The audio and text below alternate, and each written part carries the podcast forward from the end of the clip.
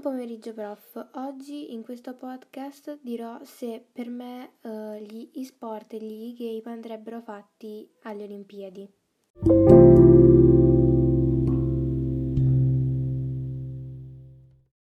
Secondo me gli e-sport andrebbero inseriti nelle Olimpiadi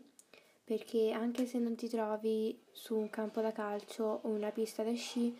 comunque ti trovi su un simulatore e quindi è come se stessi facendo una vera e propria competizione. E appunto un po' ti muovi anche se non sei in una vera e propria gara, infatti sei in una gara online, comunque ti muovi con questi simulatori. Mentre gli e-game secondo me non dovrebbero essere inseriti nelle Olimpiadi perché in confronto agli e-sport qui non ti muovi, sei soltanto su una